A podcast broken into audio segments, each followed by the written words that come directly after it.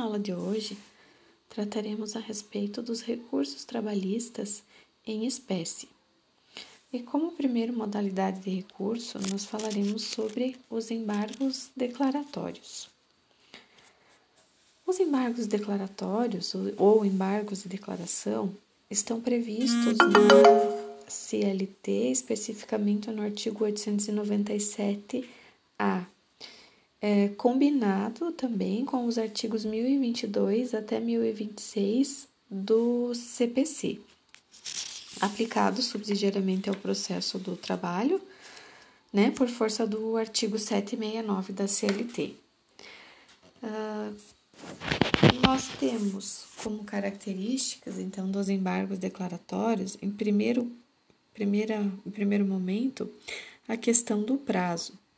Uh, o prazo para oposição, interposição dos embargos de declaração é, é, de cinco dias. Então, ele é uma das exceções daquela unificação do prazo recursal, né, que é de oito dias no processo do trabalho. Então, o prazo para interpor os embargos de declaração é de cinco dias, uh, contados da publicação da decisão.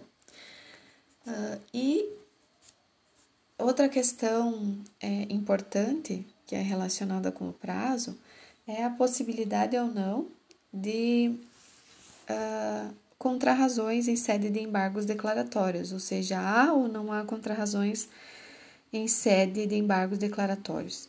Então, é, em um primeiro momento, olhando o objetivo dos embargos, uh, nós diríamos que não há a necessidade de, de contrarrazões, né? Porque como o grande objetivo é completar, inteirar a decisão, né? Para sanar alguma omissão, contradição, enfim, não vai trazer é, prejuízo para a parte contrária. Então, não haveria necessidade de intimação para manifestação. No entanto, quando há hipótese de efeito modificativo ou infringente, na, quando for pleiteado né, no bojo dos embargos de declaração, é, o efeito modificativo ou infringente, aí sim é, surge a possibilidade de, de que a parte contrária tenha prejuízos com essa modificação da decisão. Então, nessa situação, é, o magistrado é obrigado a intimar a parte contrária para se manifestar, sob pena inclusive de nulidade da, do julgado, conforme é, OJ 142 uh, da SDI 1 do, do TST e também o parágrafo 2 do artigo 897-A da CLT. Então, trazem no, no mesmo sentido. No caso de é, efeito modificativo é, dos embargos de declaração, então o, o juiz obrigatoriamente precisa intimar a parte contrária para se manifestar. E o prazo para essa manifestação ou para essas contrarrazões é o mesmo prazo é, para a interposição do recurso, ou seja, cinco dias. É, outro pressuposto recursal que nós tratamos na aula anterior diz respeito ao preparo. No caso dos embargos de declaração, é, é uma hipótese de isenção, ou seja, é um recurso trabalhista isento de preparo. Então, a parte que interpor embargos de declaração, ela não precisa realizar o preparo, nem as custas e nem o depósito recursal que compõe, então, o preparo. Sobre as hipóteses de cabimento, nós temos, então, basicamente três hipóteses de cabimento dos embargos de declaração no processo do trabalho. A primeira hipótese é mais difundida uh, e por isso também é mais conhecida. É, no caso, então, a primeira hipótese é o, quando os embargos né, visam um efeito integrativo ou completivo, ou seja, é, os embargos visam completar ou inteirar aquele julgado. Nesse caso, a gente diz que eles servem para sanar uh, obscuridade, contradição ou omissão, aquela tríade bem conhecida, né? Então, no caso de omissão, obscuridade e contradição, nós dizemos que cabe então embargos declaratórios para sanar é, uma dessas situações. Então, por isso se diz efeito integrativo ou completivo, ele vem para completar a decisão. Só para revisar, a questão da omissão, então, é quando o juiz acaba no julgado não se pronunciando sobre uma determinada questão processual relevante, né? É, não se manifesta, o juiz não se manifesta sobre algum pedido ou sobre alguma prova que foi produzida nos autos. Então, nesse caso, cabe embargo de declaração. A questão da contradição é quando, por exemplo, o magistrado uh, fundamenta a sentença né, num sentido e o dispositivo é totalmente contrário. Né? Ele, diz o contrário do que o magistrado fundamentou. Então, essa seria uma situação de contradição. Uh, não tão comum, tá? mas possível.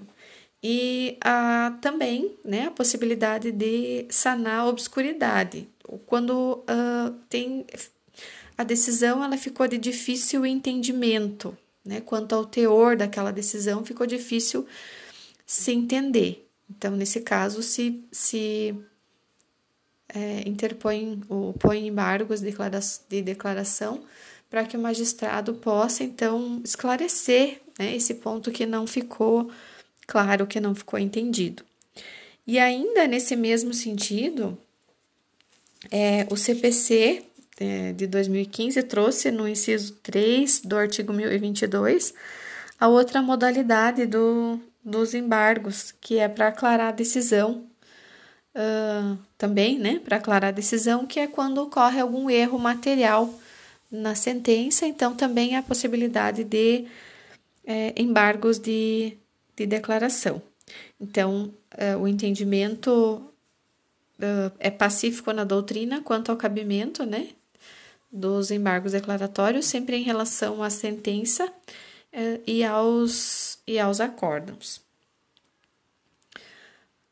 A segunda hipótese de cabimento dos embargos de declaração é no caso de uh, efeito modificativo ou infringente, que é aquela situação que eu comentei anteriormente, em que há obrigação, então, de se intimar a parte contrária para contrarrazoar. É, essa hipótese é quando se busca a reforma, por isso, efeito modificativo ou infringente, se busca a modificação, a reforma uh, do julgado. Então, quando que eu quero a modificação, quando que eu quero a reforma? A gente busca na mesma situação do item anterior, quando há uma contradição, uma omissão, ou quando há um equívoco manifesto no exame dos pressupostos extrínsecos do recurso.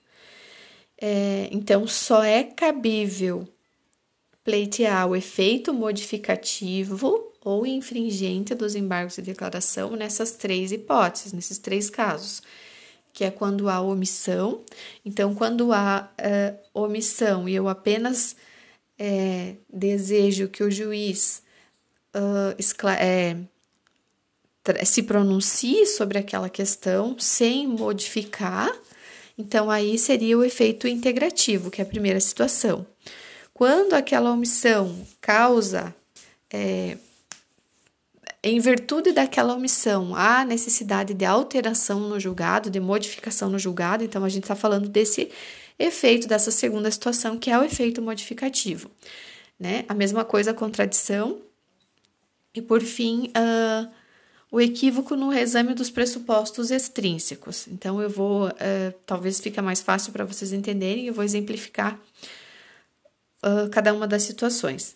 Então, um exemplo de omissão que poderia é, causar, né, que a parte poderia pleitear o efeito modificativo, é quando há na reclamação trabalhista, vamos imaginar que na reclamação trabalhista há um pedido de adicional de insalubridade, é, o reclamante né, apresentou toda a, a fundamentação, que trabalha em contato com agente nocivo, apresentou o laudo pericial que comprova a insalubridade e a atividade consta lá da, da lista né, de atividades insalubres do, do Ministério do Trabalho. E isso também foi anexado nos autos. No entanto, o magistrado julgou o pedido de adicional de insalubridade improcedente por insuficiência de provas. Uh, só que se verifica, né, o reclamante verificou que o, o magistrado não se manifestou ou não analisou o, o laudo é, apresentado. Então, nesse caso, cabe a oposição de embargos de declaração visando uh, o efeito modificativo. Por quê? Porque o juiz foi omisso com relação à análise desse laudo, que é a prova principal aqui e que pode modificar a decisão. Por isso, o efeito modificativo é decorrente da omissão, da omissão do magistrado que não se manifestou, não analisou a prova uh, pericial. Uh, um exemplo com relação ao. A mesma coisa seria a contradição, né? No mesmo sentido. Uh, um exemplo com relação ao, ao manifesto equívoco com relação ao exame dos pressupostos extrínsecos do recurso seria um erro um erro anormal, né? Um erro uh, escrachado, né? tendo em vista a celeridade do, do processo do trabalho, dos recursos. Então, aí, nesse caso, caberia os embargos de declaração, que uh, poderia ocorrer, um exemplo, o, o tribunal, eh, a parte ingressou né, com recurso, recurso ordinário, vamos imaginar. Né? O reclamante ingressou com recurso é, ordinário no oitavo dia do prazo. Né? O recurso tem oito dias. No entanto, uh, o TRT considerou aquele recurso intempestivo e denegou o segmento ao recurso. Né? No entanto, o TRT esqueceu de que nesses, nesse período de oito dias tinha um uh, um feriado municipal, por exemplo. Né? Então, nesse caso, acabou esquecendo de contar esse feriado e considerou o recurso intempestivo. Então, cabe aqui é, embargos declaratórios visando o efeito modificativo, né, o efeito infringente da decisão, no sentido de que houve equívoco aí no exame dos pressupostos, né, que considerou o recurso que era tempestivo como intempestivo. Uh, e por último, a terceira possibilidade, a terceira hipótese de interposição do, dos embargos de declaração é, com a finalidade de pré-questionar a matéria. Uh, qual o objetivo né, de pré-questionar a matéria? O objetivo é uh, visando a possibilidade de uma futura. Eh, interposição de um recurso de natureza extraordinária. Então, um recurso de revista, um recurso extraordinário mesmo, propriamente dito, ou embargos no TST. Então, esses recursos que têm natu natureza extraordinária, não é possível rediscutir os fatos e as provas. Então, nesses recursos de natureza extraordinária, só se discute, é, só são tratadas questões relativas à matéria de direito. Então, nesse sentido, é importante que se é, né, interponha os embargos declaratórios visando essa possibilidade de interposição de um recurso é, extraordinário, visando então o pré-questionamento da matéria. Então, o que, que, o, o que, que é o pré-questionamento? Então, o pré-questionamento é quando o tribunal ele se manifesta sobre uma determinada matéria ou uma questão uh, que foi discutida em sede de recurso ordinário. Então, para que possa ser é, discutida essa matéria em sede de recurso extraordinário, ela precisa desse pré-questionamento, ou seja, eu preciso uh, apresentar essa matéria, pré-questionar, seja através ali então da interposição né, dos embargos de declaração, para que o tribunal possa se manifestar sobre aquela matéria e aí sim possa haver uma rediscussão dessa manifestação em recurso de natureza extraordinária. Então, eh, caso uh, o, o tribunal seja omisso né, em alguma, é, em alguma matéria ser, é, que foi levantada nos embar é, aliás, no recurso ordinário, é cabível embargos de declaração. Então, visando o quê? Que o tribunal se pronuncie sobre aquele, sobre aquele tema. Para quê? Para que aquele tema, então, tenha sido pré-questionado e possa ser, então, objeto de recurso extraordinário. Um, sobre. Então, essas seriam né, as, três, as três hipóteses de cabimento dos embargos de declaração. Então, revisando, primeiro, o efeito integrativo ou completivo, que é completar o julgamento ou inteirar o julgamento. Segundo, o efeito modificativo ou infringente, que é as três possibilidades, né? De que omissão, contradição ou manifesto equívoco na análise dos, dos pressupostos extrínsecos do recurso. E a terceira hipótese é como pré-questionamento, então, visando a possibilidade de um recurso de natureza extraordinária.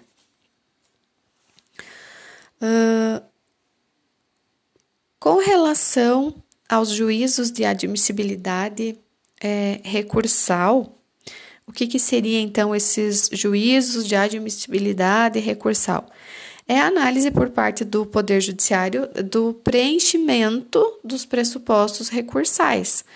Uh, ou seja, o juízo vai analisar, o Poder Judiciário vai analisar se aquele recurso ele preenche os pressupostos, que nós já vimos, os requisitos, né?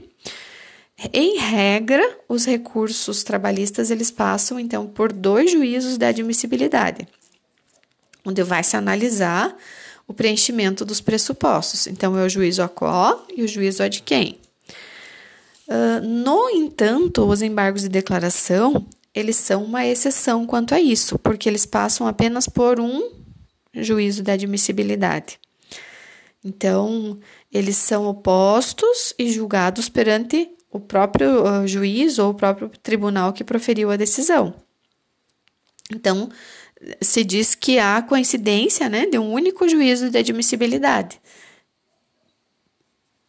Uh, e aí, em virtude disso, se diz né, que o correto é falar uh, opor embargos de declaração né, e não interpor. Por quê? Porque aqui a gente tem um único juízo, então não seria interpor, seria opor, porque os embargos vão ser julgados pelo mesmo juiz ou pelo mesmo tribunal. Uh, com relação aos prazos recursais, os embargos de declaração eles interrompem o prazo para interposição de outros recursos uh, por qualquer uma das partes. Então, quando são opostos embargos declaratórios, o prazo para interposição né, do recurso principal, vamos dizer assim, é, é interrompido. E quando o prazo é interrompido, ele volta a contar do zero. Então, reinicia do zero a, a contagem para a interposição do recurso principal. E aí, em virtude disso, é, o CPC, nos parágrafos 2 a 4 do artigo é, 1026, ele traz a aplicação da multa no caso de oposição de embargos de declaração protelatórios, ou seja, é aquela é quando a parte opõe embargos de declaração apenas com o propósito de interromper o prazo, né? Uh, visando essa situação de que o prazo é interrompido e reinicia do zero. Então, a parte uh, interessada acaba opondo embargos de declaração com a finalidade única de interromper o prazo. Nesse caso, esses embargos são tidos como embargos protelatórios. E aí, então, segundo a disposição né, do, do CPC, artigo 1026, parágrafo 2 ou 4, a gente tem, então, a aplicação de multa para evitar esse comportamento. Então, o artigo traz, é, né, o legislador trouxe a duas situações. Então, no caso de primeira oposição de embargos de declaratórios protelatórios, o que, que ocorre? O juiz ou o tribunal vão declarar né, que aqueles embargos são, são protelatórios e vai condenar o embargante para pagar para o embargado uma multa. E essa multa, então, ela vai, é, ela pode ser de até 2% sobre o valor da causa. Vejam que a multa é, não é de 2%, é de até 2%. Então, o juiz e o tribunal vão fixar o valor da multa paga em favor do embargado. Se ocorrer, então, reiteração, então, é a oposição de novos embargos protelatórios, é, a multa ela vai ser elevada para 10%, então daí ali não é uh, né, até, o, até os 10%, e acaba sendo criado aqui uma, um requisito de admissibilidade, porque esse, esse recolhimento, esse pagamento dessa multa, ele vai ser uma para que a parte possa interpor um novo, um novo recurso, ela vai ficar condicionada ao depósito da multa. Então, ela só vai poder é, interpor um outro recurso se ela fizer o depósito ou recolhimento dessa multa. Tá? No, no caso, obviamente, de reiteração dessa conduta dos embargos protelatórios. Com relação aos embargos, é, de maneira geral, era essa é, é esse o assunto principal.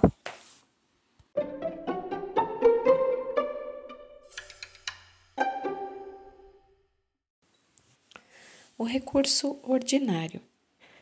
O recurso ordinário é o recurso mais importante, diria, e mais, e mais conhecido no processo do trabalho. É, é a chamada apelação né, do processo do trabalho. Então, é o recurso mais comum que a gente tem é, na prática trabalhista. É, ele encontra amparo legal no artigo 895 da CLT, então ele tem previsão específica, e ele é um dos recursos que obedecem à uniformização dos prazos, ou seja, o prazo, então, para a interposição do recurso ordinário é de oito dias, é, tanto para as razões quanto para as contrarrazões.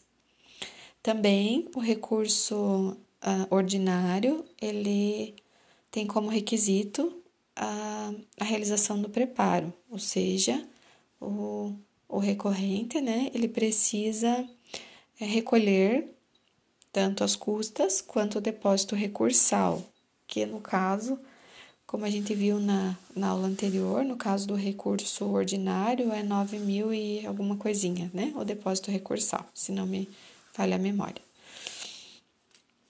É, as hipóteses de cabimento do recurso ordinário, tendo em vista que é o recurso mais comum e o mais importante, né? E que ele é comparável ao, à apelação no, no processo civil, então nós temos uh, duas duas hipóteses de, de cabimento, que seriam a primeira contra as decisões definitivas ou terminativas proferidas pelas varas ou juízos, né? Uh, e a segunda hipótese de cabimento do recurso ordinário é contra as decisões definitivas ou terminativas proferidas pelo TRT. Então, bem simples, né? As hipóteses de cabimento sempre contra a decisão definitiva ou terminativa, já vamos ver a diferença das duas, é, proferida ou pela vara ou pelo juízo, né, pelo próprio juízo, quando não há jurisdição trabalhista, ou pela, pelo TRT. O que, que seria né, essa decisão definitiva, essa decisão terminativa? Bem simples de, de lembrar. A decisão definitiva é também chamada decisão de mérito, ou seja, é aquela em que o juiz resolve o mérito da, da causa. Então, tem a previsão lá no artigo 487 do CPC. Então, quando o juiz acolhe ou rejeita um pedido, decide é, sobre decadência ou prescrição, ou homologa, né, transação, enfim. Então, quando o juiz resolve o mérito, nós temos uma decisão definitiva. É, quando o juiz resolve apenas questões de ordem processual, né, nós temos uma decisão terminativa, ou seja, que o juiz ele não adentra no mérito da causa, ele apenas resolve questões processuais. Aí a gente diz que são decisões terminativas. E aí as hipóteses estão lá no artigo 485 também do CPC. Então, é quando o juiz indefere a petição inicial, né, reconhece a perempção, coisa julgada, é, homologa a desistência da ação, é, ou né, uh, verifica a ausência de legitimidade ou de interesse processual. Então, nesses casos, não se adentra no mérito, é uma decisão terminativa. E a segunda hipótese também são decisões definitivas ou terminativas, só que é, proferidas pelo TRT, que pode ser agora, nessa situação, nos dissídios individuais ou nos dissídios coletivos. Então, nessa segunda hipótese, a característica, obviamente, são os processos que têm como competência originária o Tribunal Regional do Trabalho. Então, é, seria cabível recurso ordinário das decisões proferidas pelo TRT, no caso de ação rescisória, que a competência originária é do TRT, da mesma forma, um mandado de segurança, uh, ação anulatória, por exemplo, de cláusula convencional, ou nos dissídios coletivos, né, que a competência originária é do TRT. Então, nessas situações, é cabível o recurso é, ordinário. Então, aqui é importante destacar que na Justiça do Trabalho tem uma situação é, peculiar se a gente comparar com, o, com a situação, né, com o sistema de recursos da Justiça Comum. Porque na, na Justiça do Trabalho, o recurso ordinário ele vai poder ser julgado pelo TRT ou pelo TST dependendo da hipótese de cabimento. Na justiça comum, né, a apelação, que seria o recurso equivalente, ele é julgado pelo Tribunal de Justiça, né, ou pelo Tribunal Regional Federal. Na Justiça do Trabalho, ele vai poder ser julgado pelo TRT ou pelo TST, dependendo da hipótese de cabimento. Então, aí também tem diferença no juízo de admissibilidade. Então, na primeira hipótese de cabimento, que é quando nós falamos da decisão definitiva ou terminativa é, que foi proferida pelo juízo ou pela vara, o juízo a qual, ou seja, o primeiro juízo da admissibilidade recursal, vai ser o próprio juízo ou a própria vara, né? Uh, e o juízo ad quem, ou seja, o segundo juízo de admissibilidade, vai ser o TRT. Então, quando o meu recurso ordinário, eu interponho um recurso ordinário contra uma decisão proferida pela vara, esse recurso vai ser julgado e dirigido para o Tribunal Regional do Trabalho. Na segunda hipótese, então vamos imaginar que se trata de uma ação rescisória, a competência originária é do TRT. Então, o juízo a qual, o primeiro juízo de admissibilidade, vai ser o TRT. E o juízo ad quem, o segundo juízo de admissibilidade, vai ser o TST. É o TST quem vai julgar esse recurso ordinário. O recurso ordinário vai ser dirigido para, aqui nesse caso, né, uh, para o TST. Então, existe essa diferença dependendo da hipótese de cabimento. Uh, e aí, por fim, né, é bem tranquilo, as hipóteses também de análise, né, a única diferença e a única questão que tem que cuidar, então, seria é, essa, essa possibilidade, né, de julgamento pelo TRT ou pelo TST, é no caso do procedimento sumaríssimo.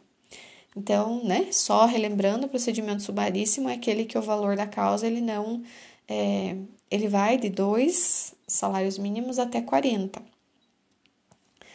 Uh, e aí, como esse, esse procedimento ele é regido pelos princípios da oralidade, celeridade, informalidade, então é cabível sim a interposição do recurso ordinário, mas uh, o trâmite desse recurso ele tem algumas características visando então, né, uh, esses, o atendimento a esses princípios e essas características elas estão previstas no parágrafo 1 do artigo 895.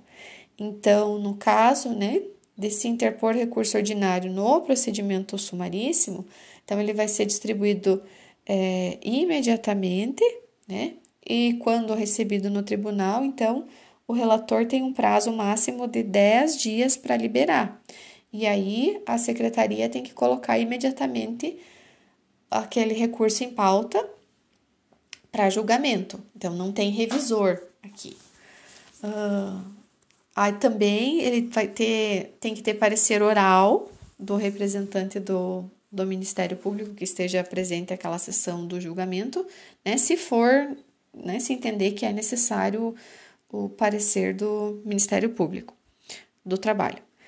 Uh, e o acórdão, ele vai ser fundamentado apenas na certidão do julgamento. Então, vai fazer a indicação né, uh, suficiente do processo, a parte dispositiva e as razões de decidir uh, do voto uh, que prevalecer. Se porventura a sentença for confirmada pelos próprios fundamentos, né, a certidão de julgamento ela vai registrar essa circunstância e ela mesma já vai servir como acórdão.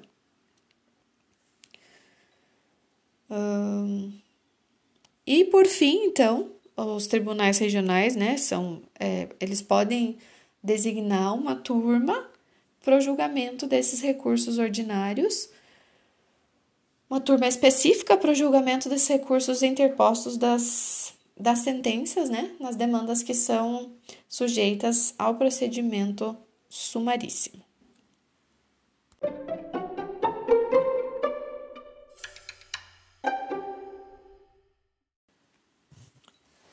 O próximo recurso que analisaremos é o agravo do instrumento.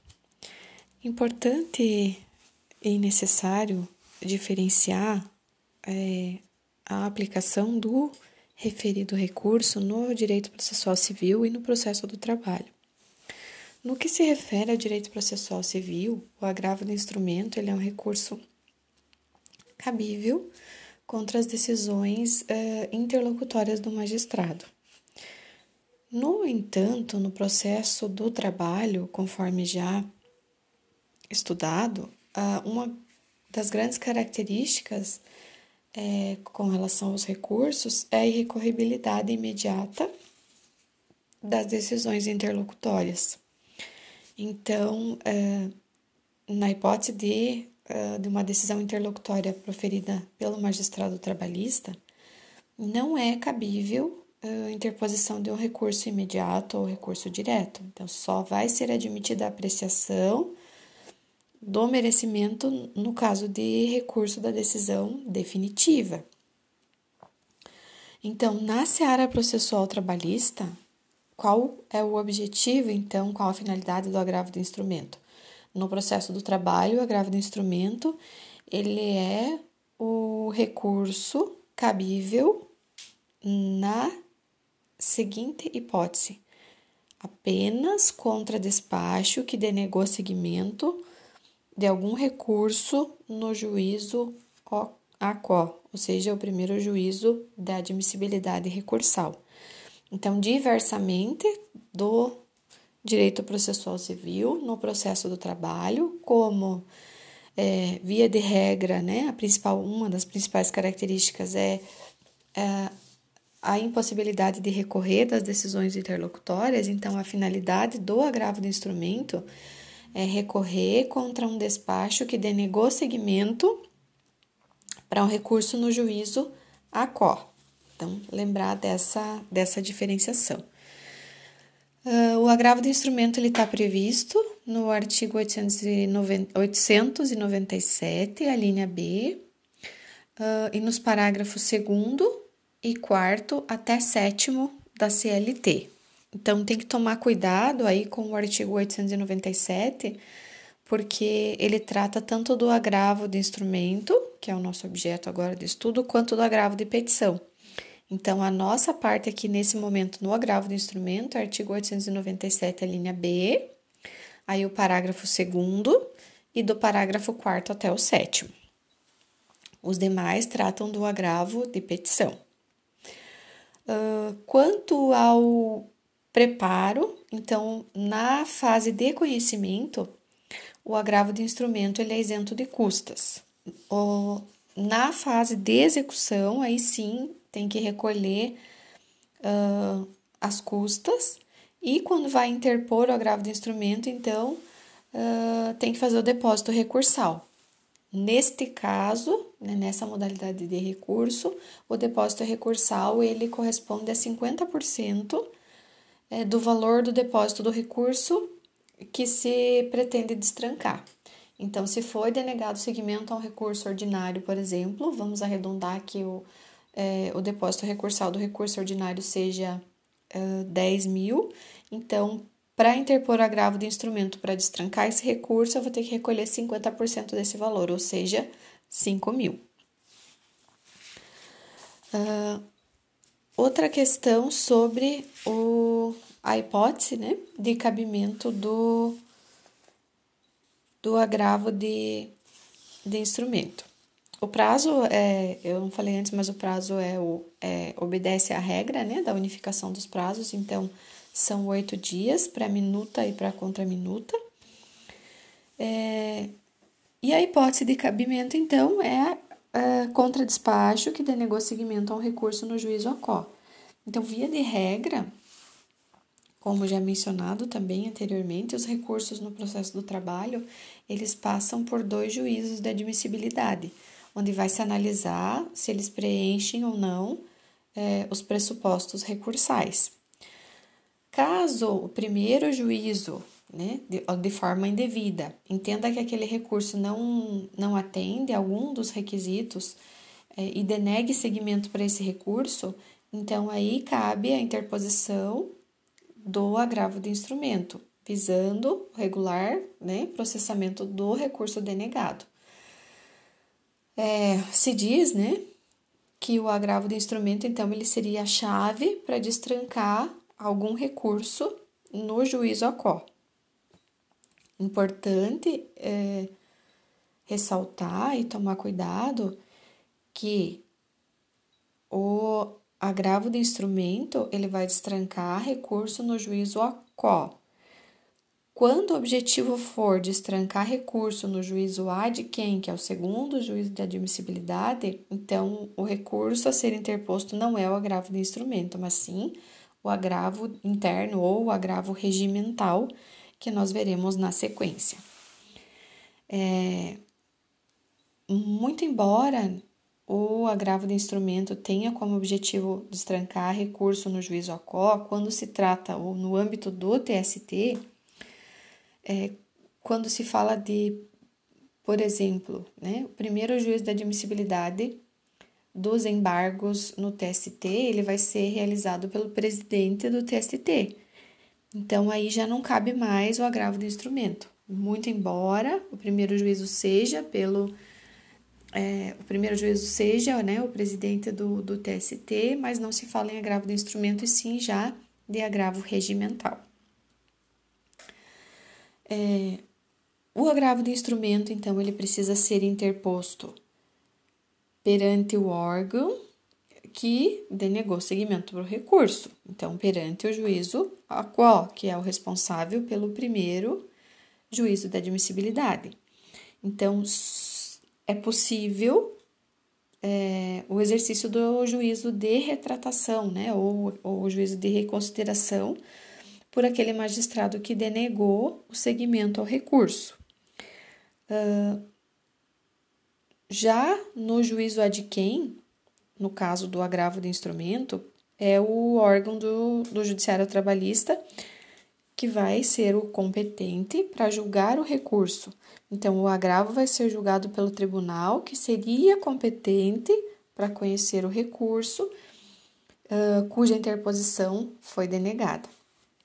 Então, vamos imaginar, é, numa reclamação trabalhista, que o reclamante, então, o recorrente, é, interpôs um recurso ordinário. O juízo ACO é o magistrado é a vara do trabalho. A vara do trabalho denegou seguimento para esse recurso. Então, é, a parte vai interpor o agravo do instrumento perante a vara do trabalho. É, a vara, né, o juízo aqui é, competente, ele pode se retratar dessa, dessa decisão e aí encaminhar o recurso, né, para conhecimento e, e julgamento. E se ele não se retratar, então quem vai, é, o juízo de, de. O juízo é de quem? Do agravo vai ser o TRT, que seria então o juiz competente para conhecer o recurso ordinário que foi, é, que foi denegada a interposição. Uh, além disso, como o próprio nome já diz, né, recurso, é, a, agravo de instrumento, para a interposição do agravo, o agravante ele precisa formar então o respectivo instrumento, por isso se diz agravo de instrumento. E esse instrumento ele é formado por um conjunto de, de peças processuais que, se não forem é, juntadas, né, é, cabe inclusive não conhecimento do agravo. Então, lá no parágrafo 5 do artigo 897 da CLT, nós temos as peças obrigatórias que devem instruir, então, é, a interposição do agravo, que seriam a cópia da decisão agravada, a certidão da intimação, a cópia das procurações dos advogados do agravante e do agravado, a cópia da petição inicial, da contestação, uh, da decisão originária e a comprovação do depósito recursal e o recolhimento das custas, né, o preparo. Então, lógico que o agravante ele pode instruir a, a, petição do agravo com outras peças, peças facultativas, né, que ele entender que sejam úteis para a solução da matéria e, e do mérito. Mas o grande objetivo aqui com a formação do instrumento do agravo é, é possibilitar que, no caso dele ser provido, seja também é imediatamente julgado o recurso denegado. Então, sendo provido o agravo, que já possa imediatamente se julgar o recurso que havia sido denegado. Então, via de regra, nós podemos construir então uma sequência de atos processuais aqui para ficar mais fácil para compreender o agravo do instrumento. Então, primeiro a gente tem o que? O juízo acorda e negou um segmento para um determinado recurso. O agravante, então, vai interpor o agravo do instrumento no próprio juízo que denegou seguimento para aquele recurso. E aí é, se permite o juízo de reconsideração ou de retratação. Daí temos duas possibilidades. Se o órgão se retratar, então o recurso trancado ele vai ser destrancado, né? Vai ter o, regular processamento, intimação da parte contrária para oferecer contrarrazões, é, enfim, todo o regular processamento do recurso. Em contrapartida, se né, o, o órgão não se, da, da Justiça do Trabalho não se retratar, então o agravado ele vai ser intimado para oferecer resposta. E a resposta ela vai ser pro agravo e pro recurso principal. Então se diz contra a minuta do agravo e contra razões do recurso. E aí também, né, obrigatoriamente instruir com as peças é, que entender necessárias para o julgamento dos dois recursos. Se o agravo for provido, então a turma vai deliberar sobre o julgamento do recurso principal, né? Uh, e, e, vai observar, óbvio, se for né, daí para frente, uh, o procedimento necessário e relativo para cada um dos, dos recursos, ou para aquele recurso em específico que é, vai ser julgado. O agravo regimental é semelhante ao agravo do instrumento, a diferença é que ele vai ser é, o recurso, então, para destrancar é, um juízo, né, para é, um recurso que está previsto no regimento interno dos tribunais, ou seja, do TRT ou do TST, e o objetivo dele é reformar uma decisão é, monocrática que foi proferida por um juiz no tribunal ou pelo é, visando então uh, que ela seja analisada pelo órgão colegiado superior, né, hierarquicamente superior nesse tribunal. Esse o agravo regimental também é, chamado de agravo interno, ele tem o cabimento então contra decisões monocráticas proferidas pelos juízes dos tribunais. Então, por isso que se fala que é no caso onde se denega, né, uma hipótese de, de cabimento, quando se denega seguimento a um recurso no juízo a de quem? Então, é contra a decisão monocrática proferida pelo juiz do TRT ou do TST. Uh, o prazo para minuta e contra minuta, no caso do agravo regimental, ele depende da previsão de cada regimento, uh, do regimento interno de cada tribunal. Então, os tribunais regionais vêm, vêm fixando um prazo de cinco dias. Por sua vez, o TST, artigo 235 do regimento interno, fixou já o prazo de oito dias, né, visando a, a uniformização dos prazos. O agravo regimental ele é isento de custas e depósito recursal, então não precisa realizar o preparo.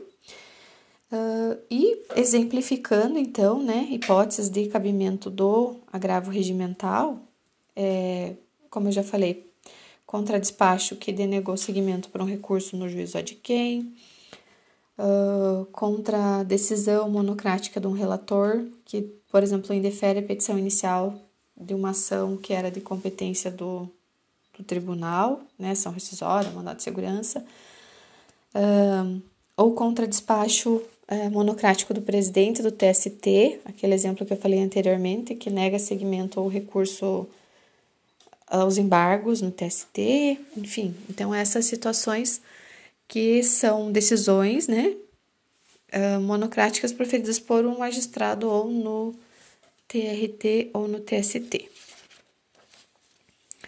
O juízo uh, ACO do agravo regimental é o próprio magistrado, então, que proferiu essa, essa decisão.